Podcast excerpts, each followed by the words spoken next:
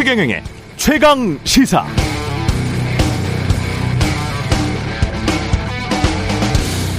네, 지난 지방선거 때 정치인들이 한 말 중 제게 가장 혹했던 문구 오세훈 시장의 타워팰리스 같은 임대 아파트였고요. 지방선거 직후에 정치인들 인터뷰 제가 한 것 중에서는 성일종 국민의힘 정책위 위원장이 한 말. 지방선거 승리하고 앞으로 100일 동안 무엇을 가장 먼저 하겠는가라고 제가 질문을 했는데 여기에 대한 답변이었습니다. 보수 집권 여당 정책위 의장이 사회적 약자 보호, 약자 보호를 가장 먼저 하겠다. 이를 위해서 납품 단가 연동제를 빨리 실시해서 대기업 횡포로부터 중소기업을 보호하겠다. 이 말이 정말 기억에 남습니다. 앞으로 실천할지 여부는 두고 봐야겠습니다만 국민의힘의 변화에 큰 방향성을 보여줍니다. 세계가 변하고 있습니다. 미국도 중국도 과거와 다릅니다. 한국도 빠르게 변하고 있죠. 자본주의를 바라보는 인식도 변하고 있고 이에 따라 민주주의도 변하고 있습니다. 진보와 보수의 경계선은 이미 무너졌고요. 탈진실, 탈정치, 그러나 신냉전이 다가오는 시대. 중요한 건 변화는 큰 시대가 일개 정당 한 세대 몇몇 정치인의 보폭에 따라 그 변화 속도를 달리 하지는 않는다는 점입니다. 변화의 시간이 닥치면 사람이 그 변화의 시간에 맞춰서 살아야 합니다. 지금은 어떤 변화의 시간인가? 사람들의 마음은 어디로 향하고 있는가? 그래서 정치인들은 어떤 길로 향해야 하는가? 그 방향이 자신들의 이상과 합치하는가? 그 방향이 어딘지 아직 동서남북도 구분하지 못하고 있는 정당이라면 당연히 낙오할 수밖에 없습니다. 네, 안녕하십니까. 6월 8일 세상에 이익이 되는 방송 최경령의 최강시사 출발합니다. 저는 KBS 최경령 기자고요. 최경령의 최강시사 유튜브에 검색하시면 실시간 방송 보실 수 있습니다. 문자 자면은 짧은 문자 50원, 긴 문자 100원이 드는 샵9730 유튜브 무료 콩 어플 많은 이용 부탁드리고요. 오늘 인터뷰 국민의힘 정진석 의원 그리고 김동연 경기도지사 만나봅니다.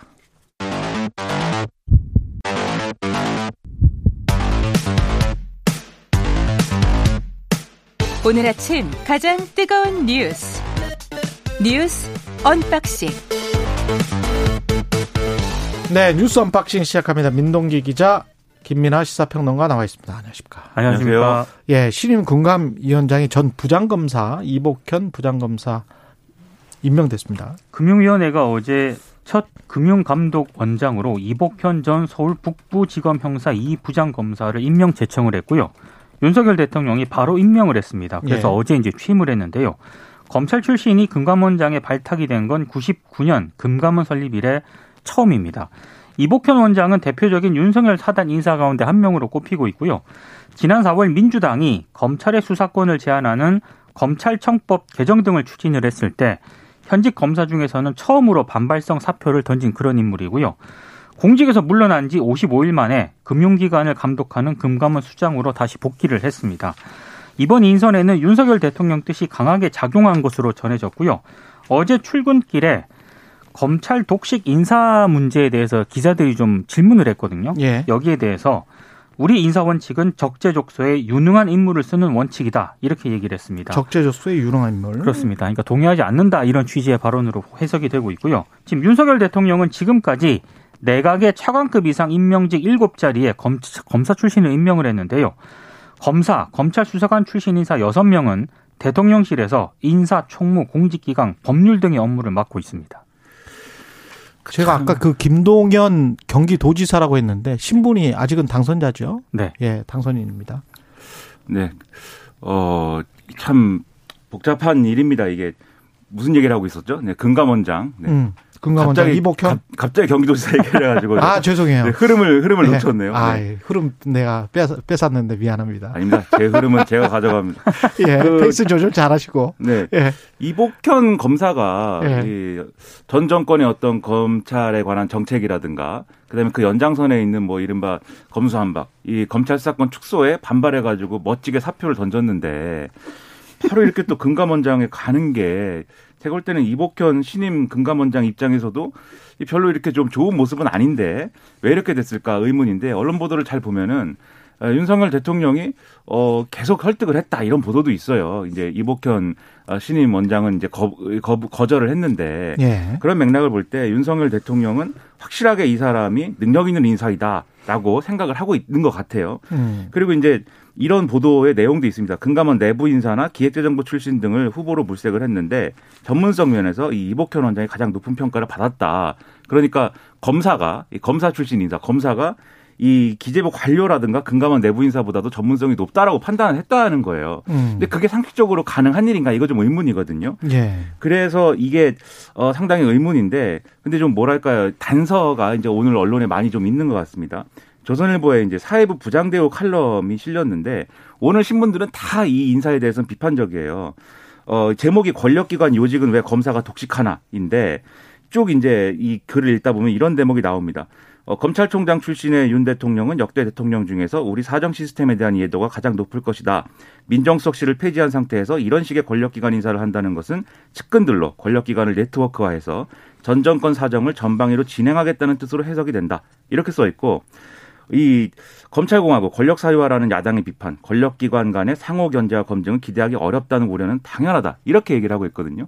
즉 금감원의 기능을 어, 어떤 사정이라든가 어, 어떤 문제가 생긴 거에 대한 어떤 적발, 처벌 이런 위주로 본 거 아니냐는 해석을 할 수밖에 없다는 것이죠. 근데 금감원 본연의 기능이 당연히 이제 어, 금융 사고라든가 뭐 라임, 옵티머스 사태 이런 것에 대한 어떤 어 이런 것을 제대로 이제 좀 처벌하는 것도 있겠지만 이런 사태를 첫째 방지하는 것이 있어야 되고 둘째로 금융기관의 건전성 이, 이 확보라든가 이런 것들에도 힘을 써야 되는 거거든요. 즉 예방이라든가 이런 부분에 힘을 써야 되는데 그런 부분에서 오히려 우려한 우려가 된다라는 목소리도 나오는 겁니다. 그래서 예를 들면 중앙일보 기사의 경우에는 제목이 금감 원장까지 검감 원장 윤 정부 요직에 검찰 출신 너무 많다. 이게 제목인데 이 기사에도 어 여당인 국민의힘 안에서도 그래서 불만이 적지 않다는 내용이 나오고 동아일보의 경우에는 어 이 금융사의 반응을 좀 실었는데 신임 원장이 금융 경제수사 전문성은 뛰어나겠지만 금융사 건전성 관리나 금융산업 정책에 대해서는 전혀 경험이 없다.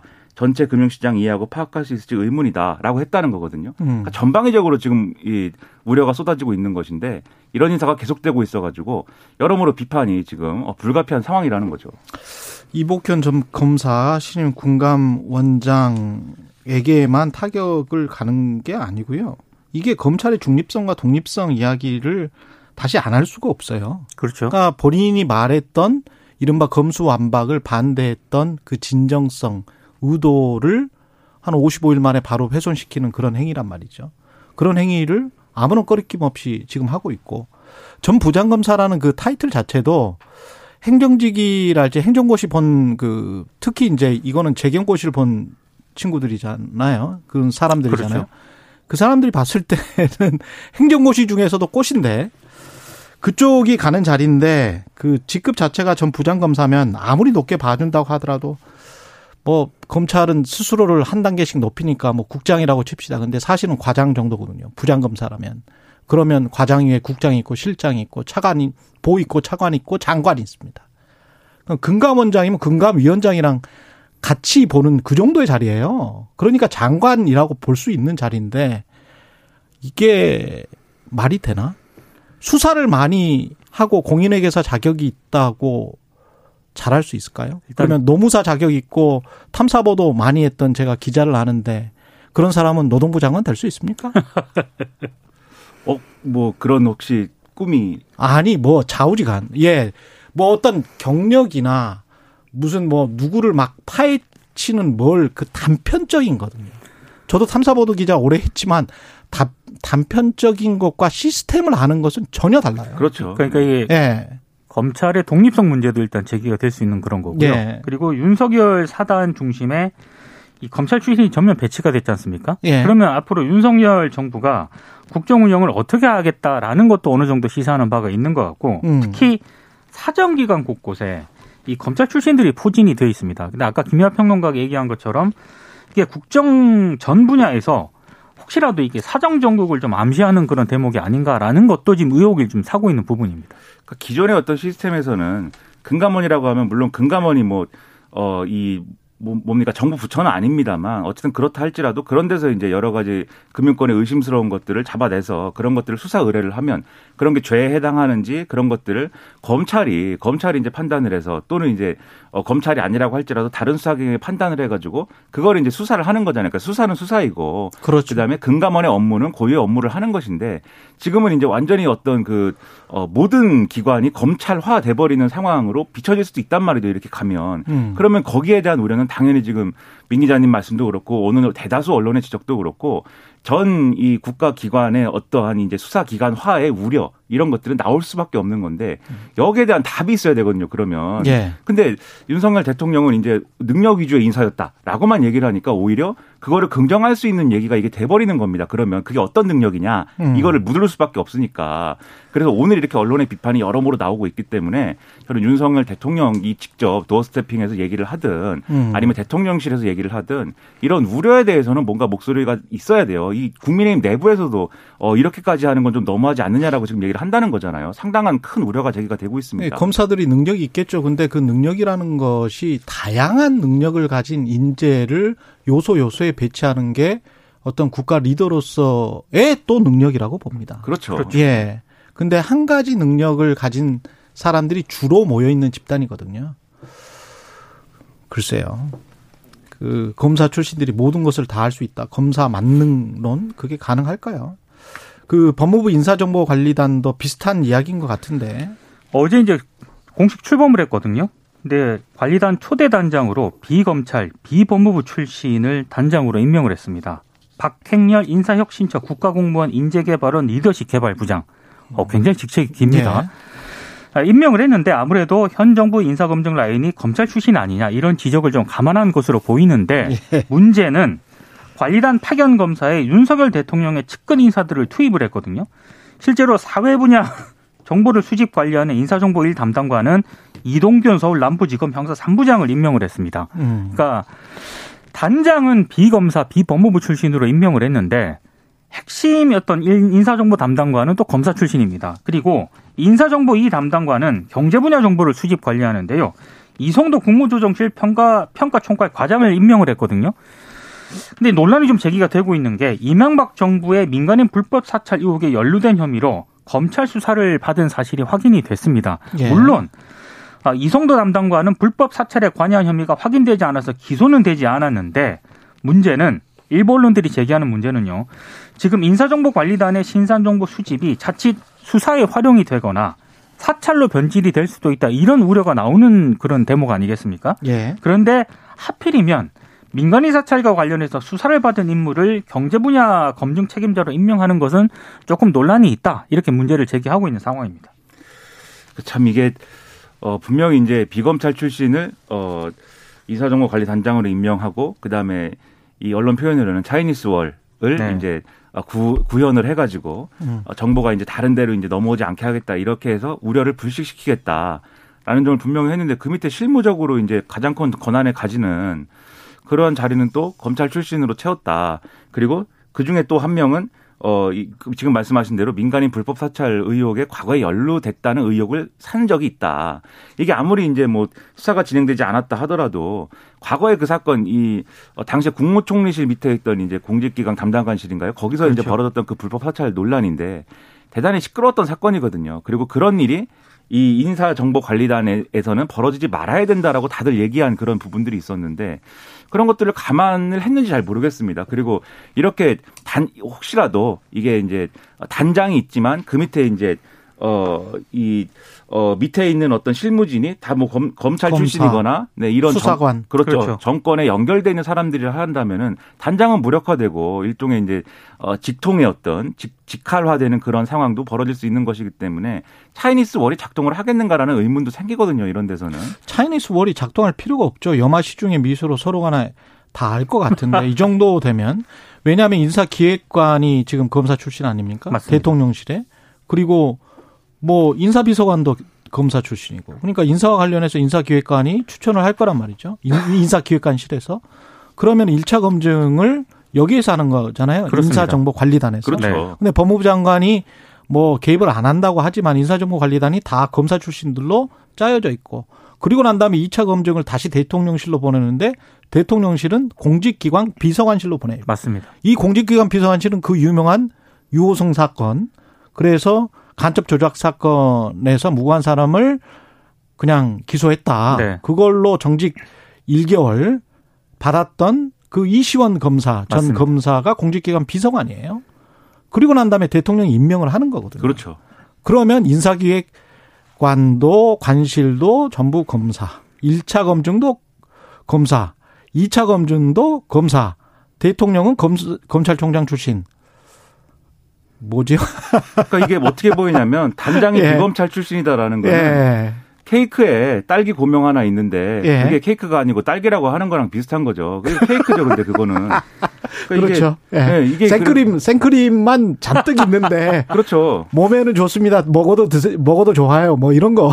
그렇죠. 근데 제가 뭐 이런 우려를 저만 하는 게 아니고 예. 예를 들면 아까 뭐 신문 얘기도 쭉 했지만 모든 언론에서 다 그래요. 그렇습니다. 예. 예를 들면 어제자 조선일보 사설에 지금 말씀하신 얘기 그대로 있습니다. 또. 예. 그러니까 보수 언론까지도 우려를 한다는 거는 제가 볼 때는 일반적인 어떤 기준에서도 누구나 우려할 수밖에 없는 그런 얘기들이 지금 나온다는 거예요. 그럼 여기에 대해서 우려를 하지 않을 수 있는 대안을 좀 얘기를 해줘야 되는데 음. 그 얘기한 것들도 지금 무력화되고 있는 그런 상황이고 오히려 지금 말씀드린 대로 어떤 어 뭐랄까요 알리바이 핑계 뭐 이런 거 정도로나 지금 여겨지는 그런 조치들만 있는 거기 때문에 예. 계속 우려의 목소리를 낼 수밖에 없는 거죠. 그리고 인사정보단에서 실질적으로 이 인사 검증을 담당하는 사람들은 인사정보 1 담당관, 인사정보 2 담당관이거든요. 음. 단장은 이제 그 검증한 거를 이제 나중에 최종적으로 볼 거 아닙니까?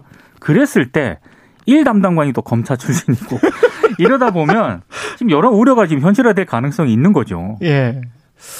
그리고 민주당은 서둘러서 비대위원장을 뽑았네요. 우상호 의원을 잠정 확정을 했습니다. 음. 다선 그룹으로부터 비대위원으로 추대가 됐는데 어제 의원총회 과정에서 만장일치로 비대위원장에 내정이 됐습니다. 아, 일단 뭐 왜 내정이 됐을까? 왜 우상호 의원일까? 이게 궁금한데 상대적으로 개파 시비에서 자유롭다는 그런 측면이 하나 좀 가장 크게 고려가 된 것 같고요. 저는 이게 가장 큰 것 같은데 차기 총선 불출마를 선언을 했거든요. 예. 그래서 차기 전당대회에서 굉장히 자유로운 그런 아. 입시 있는 그런 점이 좀 많이 고려가 된 것 같습니다. 예.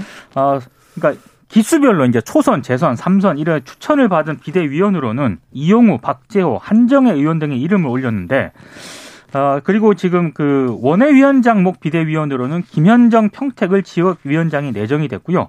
박홍근 원내대표는 당연직 비대위원입니다. 음. 의총에서 결정한 여섯 명의 비대위 구성안을 아무래도 이번 주 안으로 인준할 계획으로 보이고 그리고 이 비대위는 위원장을 포함해서 최대 9명으로 꾸려지게 되거든요. 그러니까 여성, 청년, 노동복세 비대위원 인선이 추가로 이루어질 예정인데 음.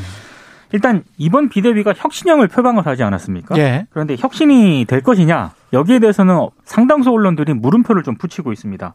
관령에 그칠 것이다 이런 관측이 나오고 있는 그런 상황인데 아무래도 8월 전당대회까지 두 달밖에 안 되지 않습니까? 이 두 달밖에 안 되는 기간 동안에 대선 지방선거 평가를 매듭 짓기도 쉽지 않고 또 우상호 비대위원장이 내정이 되긴 했습니다만 과연 어, 실질적으로 혁신을 이룰 수 있을 만한 그런 인물인가 이 부분에 대해서도 이제 의문보가 좀 찍히고 있는 상황입니다. 지금 말씀하셨듯이 지난주에 분명히 혁신형 비대위를 꾸리기로 음. 어, 당무의원, 국회의원 연석회의에서 결론을 냈었어요. 그렇죠. 예. 근데 실제 비대위를 꾸려는 내용은 혁신형이 될 수가 없죠. 왜냐하면 우상호 우상호 의원이 뭐 혁신을 할 수 있다 없다가 아니라 우상호 의원이 왜 혁신으로 비대위원... 비춰지는가? 그렇죠. 우상호 네. 의원이 왜 비대위원장에 됐는가? 지금 그렇죠. 말씀하신 것처럼 큰 잡음이 없을 것이다가 핵심이고 음. 비대위원으로 임명한 사람들도 보면은 이용우 의원 말씀하신 대로 뭐 무게 반이냐 뭐 이런 거고 박재호 의원 뭐 부산 출신인데 약간 친문 성향 아니냐 뭐 이런 거고 한정혜 의원은 이제 문재인 정권의 환경부 장관 출신이니까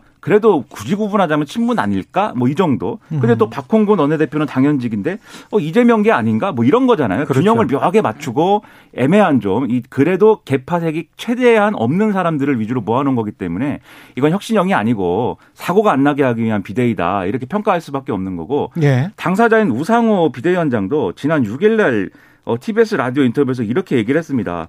이번 비대위는 전당대회까지 남은 2개월을 관리하는 관리형 비대위일 수밖에 없다. 그러니까 비대위원장을 하는 본인이 이렇게 얘기를 하고 있잖아요. 음. 그러면 이제 여기서 뭐 혁신의 뭐 안을 마련하거나 재신안을 마련하거나 이런 거는 거의 불가능한 것이고 전당대회까지 평화롭게 좀 지내자라는 취지의 비대위인 거죠. 그러면 이 당의 노선이라든가 당의 혁신 내용이라든가 갈 길이라는 거는 결국 전당대회에서 진검승부할 수밖에 없는 그렇죠. 상황이 이제는 된 겁니다. 당 대표 뽑아가지고 혁신을 할 수밖에 없다. 그렇죠. 그러면 예. 이제 전쟁터 혁신, 되는 거죠. 예. 네. 혁신을 하든지 아니면 전쟁터가 되든지. 그러니까 전당대회 자체가 못하든지. 상당히 예. 격화될 가능성이 있습니다.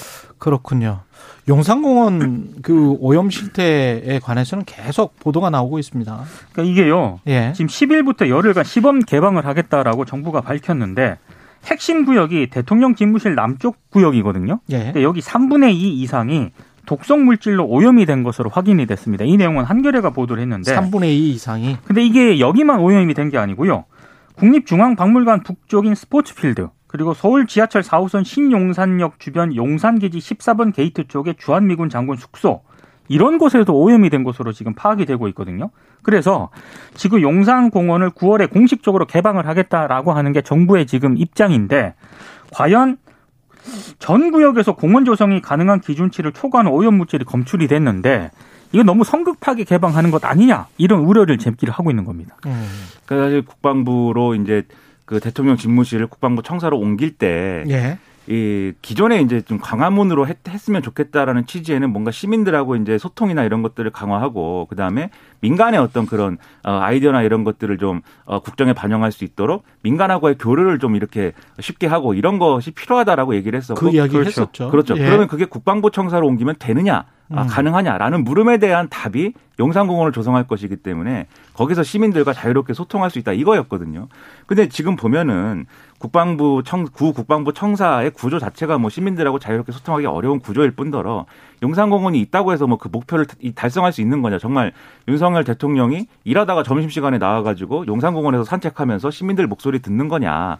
이거 사실 현실성이 그렇게 높다고 보이지 않지 않습니까? 음. 그렇다고 한다면은 무리해서 이 발언한 게 있으니까 내놓은 구상이 있으니까 무리해서 영산공원을 빨리 조성해가지고 약속을 지키자 이런 것보다는 위험을 최소화하고 특히 환경 평가를 통한 이제 오염이 된 이 상황에 대해서는 이거는 한미 간에 최대한 우리 국익에 맞는 협상을 해야 될 필요가 있는 그렇죠. 외교적으로 상당히 이 굉장히 민감한 문제거든요. 그렇죠. 거기에 더 좀 집중을 해서 국민들에게 양해를 구하고 이런 것들이 필요하지 않나 이게 너무 이제 빨리 성급하게 추진할 필요가 없다 이런 생각을 이런 생각이 듭니다. 네. 이 집무실 문제랄지 뭐 이런 것들은 좀 곰곰이 고민을 해봤. 했으면 좋겠습니다. 지금 현재 집무실이 다음 대통령도 쓸 수 있는 것인지 그렇죠. 세종이랄지 지역 균형 발전이랄지 뭐 이런 것들을 생각을 해보면 세종으로 장기적으로 옮기는 방안도 이번 정부에서 생각을 해보고 이왕 청와대에서 나온 거는 뭐 잘했다고 친다면 뭐 이런 것들도 좀 생각을 해봤으면 좋겠어요. 예. 차근차근 일을 해 나가면 용산 같은 경우도 뭐 잘 풀릴 수가 있겠죠. 근데 공약 지킨다고 이건 너무 성급하게 하는 거는 아닌 맞습니다. 것 같습니다. 네, 예. 맞습니다. 시민들 건강 안전이 우선이죠. 예. 뉴스 언박싱 민동기 기자 김민아 평론가였습니다. 고맙습니다. 고맙습니다. 네, 최경련의 최강시사 지금 듣고 계신 시각은 7시 43분입니다.